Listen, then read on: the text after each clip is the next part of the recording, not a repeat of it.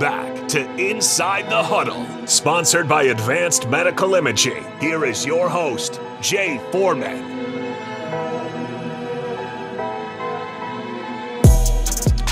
We're back, second segment. Jay Foreman, Inside the Huddle. Brought to you by Advanced Medical Imaging, 7601 Pioneers Boulevard. Can provide relief, a game plan for all your pain needs. Uh, we'll definitely get the uh, MRIs going and uh, true, honest help. They've helped me out a ton. Continue to do so. I just saw them last week. Gonna see them again. They see me all the time. Harrison, you know what's funny? I got some serious issues, physical issues, and is you know it's bad when you it's like they're like, "Oh, you back? Yeah, I'm back." and I'll see you next time too. Um, they've done a good job of kind of like trying to extend it, but you know, as you try to extend, staying off the surgery table, it gets closer and closer. But they're they're they're doing good uh, work. And on the 18th, we're gonna have Dr. Razdan uh, come in on Old School. He's gonna Okay. be, he's gonna be here at 4:30. So the good thing about it, we're gonna try to have him uh, and Dr. Finn, both of them over there, uh, points of contact, come in and talk about different injuries and stuff like that. It's always good. It's Yeah. crazy, you know, like how much you can fix before, like you said, you have to start going into surgical Yeah. route. Like it's always worth looking into. You might be able to patch yourself up just through some physical rehab and all that good Yeah, stuff. yeah. I mean, the cortisone shots and stuff like that aren't necessarily you need to live and die by, but they can kind of provide a, a band aid. Mm-hmm. But you know, Dr. Razdan does some uh, very unique stuff with concussions. Does some stuff with uh, plantar fasciitis and stuff like that. Stuff that when you hear, you know, like on an injury report, oh, Edrin James has plantar fasciitis or turf toe. You know, what does that really mean? And how do you fix it? How do you get through the season? How do you, you know, fix that stuff after the season? Um, what's the difference between an X-ray and an MRI? I think a lot of people it'd be very informative. If we would have had him on the show during the Martinez turf toe era, that would have been great to have. Because remember with Martinez, Taylor Martinez and the turf toe, Yeah, how, all there- the confusion around that. I don't think anyone really knew what There's was going there- on. now I've had turf toe. Some there there is some really bad cases of it. Mm-hmm. You know, to be honest with you, I think Deion Sanders. You know, he's had two or three toes amputated. It started with turf toe. He had a bad, and I think it was misdiagnosed, and some stuff led to obviously, um, you know, what happened to him. And so that's it'd be so we're gonna it's gonna be a good.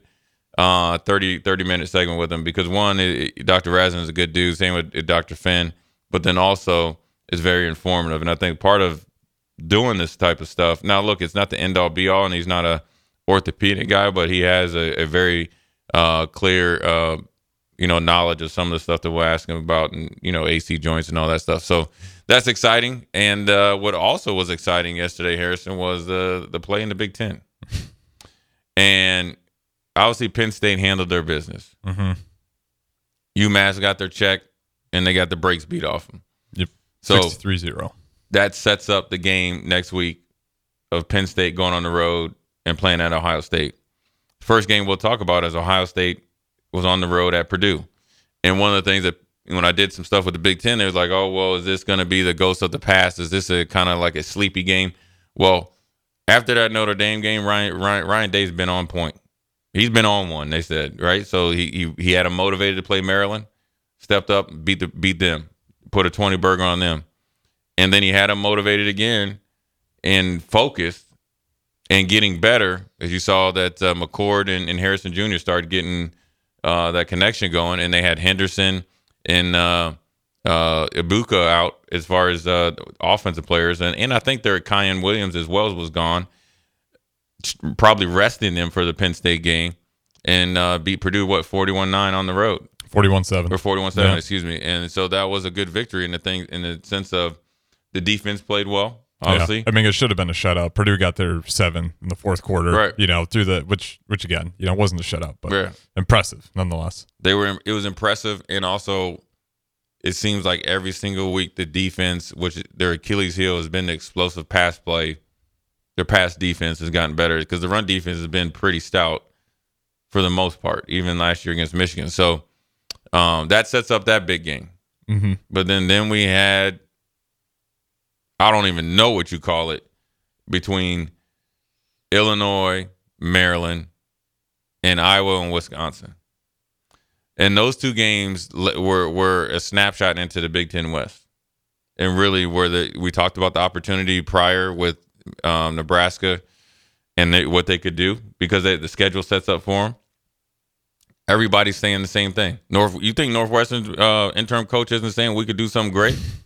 We're in third place, and he's saying, "Man, look at the way that Iowa and Wisconsin, the two leaders, the guys ahead. You think we can't beat them?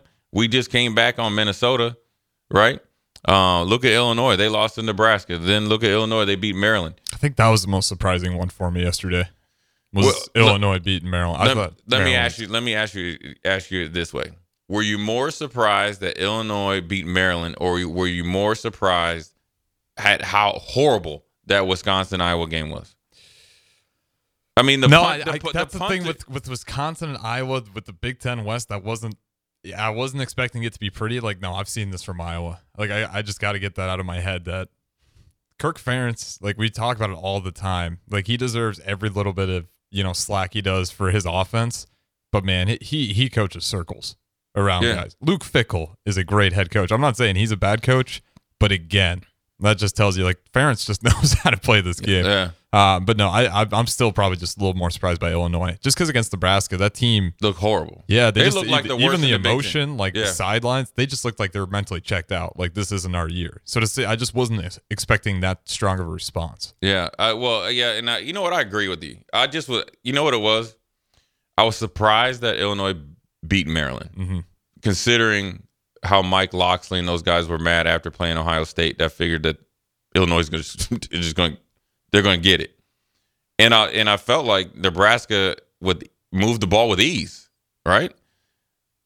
I was more shocked at watching Wisconsin and Iowa, and it wasn't because I, I felt like Wisconsin's offense has been pretty consistent. Were they going to score 40 points? No, I've I thought they were going to score a touchdown.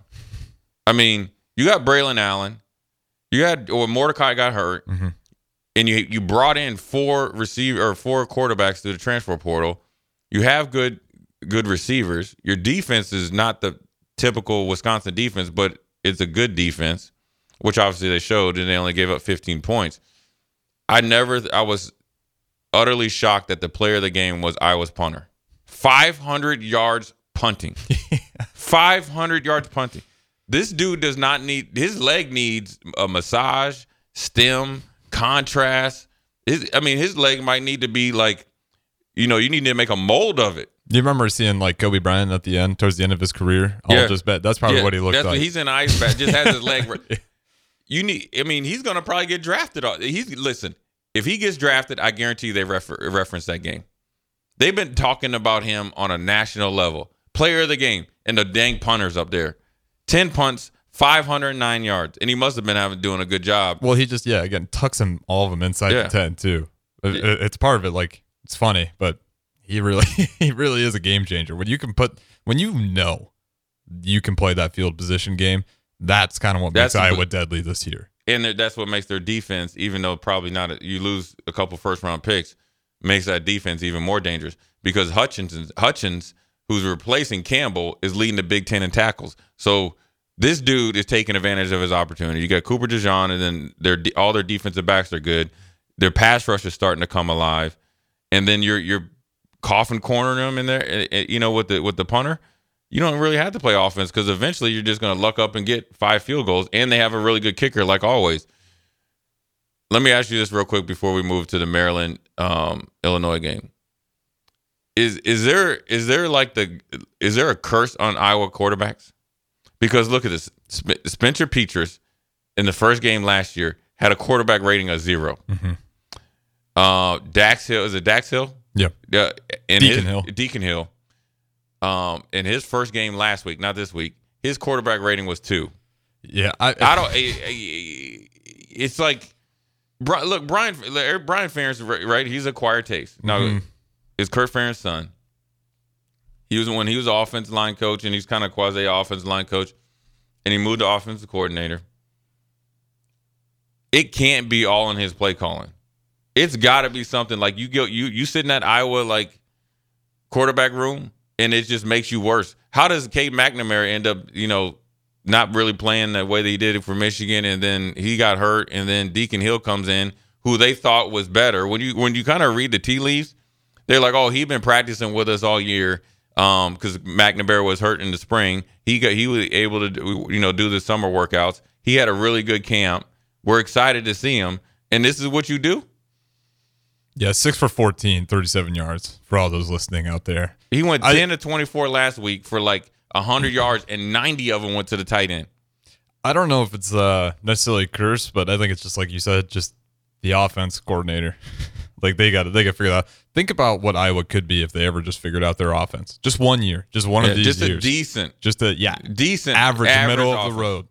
They would be no question one of the favorites every time in the Big Ten West, Well, the, and they still are without you know an electric offense. the one thing they're doing is they're running the ball better. hmm and that's where it could be trouble because they're they're fine playing defense and special teams and playing small ball and then taking their shots. Uh, we do have Chris and Omaha. Iowa and Wisconsin were combined six of thirty-four on third downs. That's that that's got to be a record. The- literally I should look 34, that for- up. 34 third down opportunities and you as a combined yeah. you got so that means both teams were like 3 of 17. Uh, Iowa four for seventeen, and uh, Wisconsin two for seventeen. That's uh, you you should if Iowa or Wisconsin would like here, man, just take one, so we could both be three for seventeen. It, it's utterly ridiculous. I mean, I get it; they're both the defense are playing good, but you have to try harder at being that bad at offense. And Phil Longo is supposed to have this air raid offense, spread you out. You're mm-hmm. trying to tell me that you can't you can't get a first. There's got to be teams that were like the, the like the I call them the the beat 'em up games that probably had a better third down percentage against this Iowa defense than you guys at Wisconsin that have an NFL running back, an offensive line, and your quarterback did get hurt, but you brought in four guys out of the transfer portal. You're trying to tell me you can only get four seventeen? I will say this: Wisconsin three for four on fourth downs. So a couple times Oh, well, they're playing for four downs. There you Oh yeah, that, that's true. I mean, at least you're gambling there, and- Yeah. and, it worked out for a whole what nine points or whatever. Yep, uh, six, whopping six. Yeah, six Yeah. points, man. That's a just imagine being in that offensive meeting room. This, yeah, and so that that's a hard press conference. Listen, I thought Mario Cristobal had a hard press conference last week. The Wisconsin uh, Luke Fickell was it was not fun. It was probably embarrassing because that was supposed to be something different. Because Barry Alvarez is sitting up there and like, man, we scored more points just running the ball, and uh, so that that that was an ugly game. Uh, real quick, as far as the Illinois game, um, you know what I think though, as, as I was thinking about it, Bret Bielema was visibly angry after the Nebraska game to the point that Nebraska fans were mad because he he didn't give Nebraska props and stuff like that. He was just upset at his team. And Bret Bielema has a history of doing this. When he had the the when his first year, when he just said, "Look, man, we have our offensive line in our room. None of them should be here," and everybody was up in arms when he first got there. And then they went on the road and beat Penn State in like six or seven overtimes. He has shown the ability to come out of a week of adversity and have his team ready to go. Um, and I think as the game went on, Maryland didn't come out with the right mindset. Maybe a little bit of a Ohio State hangover. You know, woe is me, and that's what was so uh, contrary. Where Nebraska kind of came out with good energy after the Michigan loss, and then let it you know be a second loss.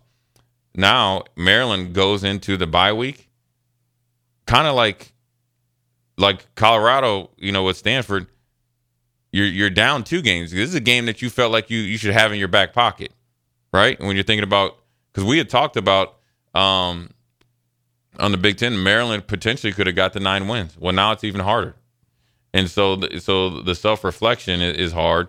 And then Illinois, oddly enough, feels like they probably got back into the Big Ten West race. It was it. I mean, if they didn't get that victory, those you know what those games are called? Got to have it.